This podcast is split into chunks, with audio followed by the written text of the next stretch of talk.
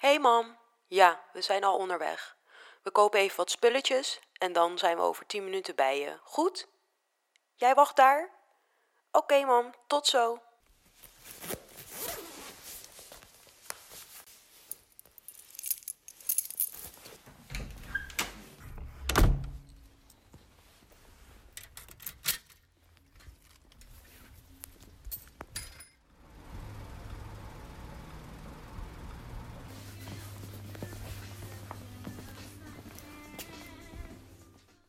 Ik stap de winkel binnen en begin te turen naar de schappen nagellak. Zoveel kleuren om uit te kiezen. Soms word ik er duizelig van. Zacht roze, goudkleurig, wit of misschien iets met glitter. Gelukkig zie ik al snel de goede tint. Ja, deze is goed. Ik pak een flesje uit het schap. Wat vind jij? vraag ik aan mijn zus. Perfect, zei ze. Oké, we nemen deze. Nu nog een poeder. Eentje met een beetje kleur. Dat brengt alles een beetje tot leven, zeg ik zachtjes tegen mijzelf. Het is makkelijk om wat voor je uit te kiezen. We hebben dezelfde huid, de jouwe gerimpeld, de mijne nog niet. Maar beide zacht en egaal als porselein. Wel honderd keer heb jij je ogen gesloten en ons toegelaten om je op te maken als een echte Indische dame. Een beetje lippenstift, een beetje poeder, de haren mooi gekamd. Precies zoals jij dat ook altijd deed, doen wij dat nu voor jou. Het moet perfect zijn, anders kan je het beter niet doen, zegt mijn zus.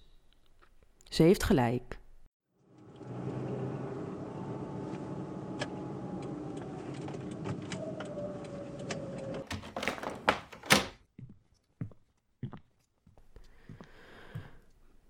We stappen met z'n drieën de kamer binnen. Er staan bloemen en het licht schijnt zachtjes door de gordijnen. Het is vandaag geen grijze dag, vandaag gelukkig niet. Door de zalmroze vloerbedekking hoor je bijna niet dat we zijn binnengekomen. Mama zet een klein vaasje met een witte roos naast je neer en we zeggen je gedag. We krijgen thee en een koekje, maar we gaan meteen aan de slag. Geroutineerd pakken we de sponsjes, kwastjes en flesjes uit onze tas. We leggen alles klaar, zoals we dat al talloze keren hebben gedaan. We kiezen ieder een kant, ik rechts en mijn zus links. Aandachtig kijken we naar je. Je gezicht is ontspannen. Dat maakt ons rustig. Je hebt een grote keramieke hanger om met blauwe bloemen. Het poederblauwe jasje past er perfect bij. Deze hebben we met zorg uitgezocht en die draag je met veel plezier. We maken een plan en overleggen waar we beginnen. Zachtjes deppen we de kleuren op je huid. Vroeger trokken we altijd gekke gezichten naar elkaar. Weet je nog? Om alles goed egaal te verdelen. Ik moet er een beetje om lachen. Het voelt nog steeds precies hetzelfde. We vegen wat rouge, zoals jij dat altijd op een chique manier zegt, op je wangen. Het lijkt nu net alsof je buiten een frisse neus bent gaan halen. Dat is wat we willen zien. Nu nog de nagels. Dat laat ik aan mijn zus over. Anders zit het overal. Ik kijk naar haar geconcentreerde gezicht. Een kleine frons verschijnt in het voorhoofd. Ik heb dezelfde frons als ik secuur bezig ben en daarom zeg ik niets.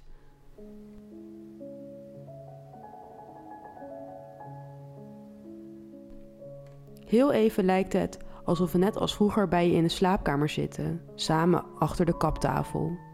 Geboeid kijken we via de spiegel naar jou. Met de ene hand kam je je haar en met de andere druk je het zachtjes in model.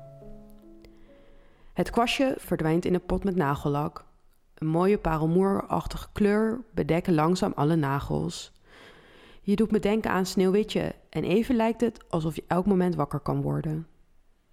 We zetten een stapje terug en kijken naar elkaar. Is het perfect? vraag ik aan mijn zus. Ja, zegt ze. Beter hadden we het niet kunnen doen. Het is perfect. Voor alles is een eerste keer, maar voor alles ook een laatste keer. De laatste keer jouw haren kammen, de laatste keer je nagels lakken en de laatste keer gedag zeggen.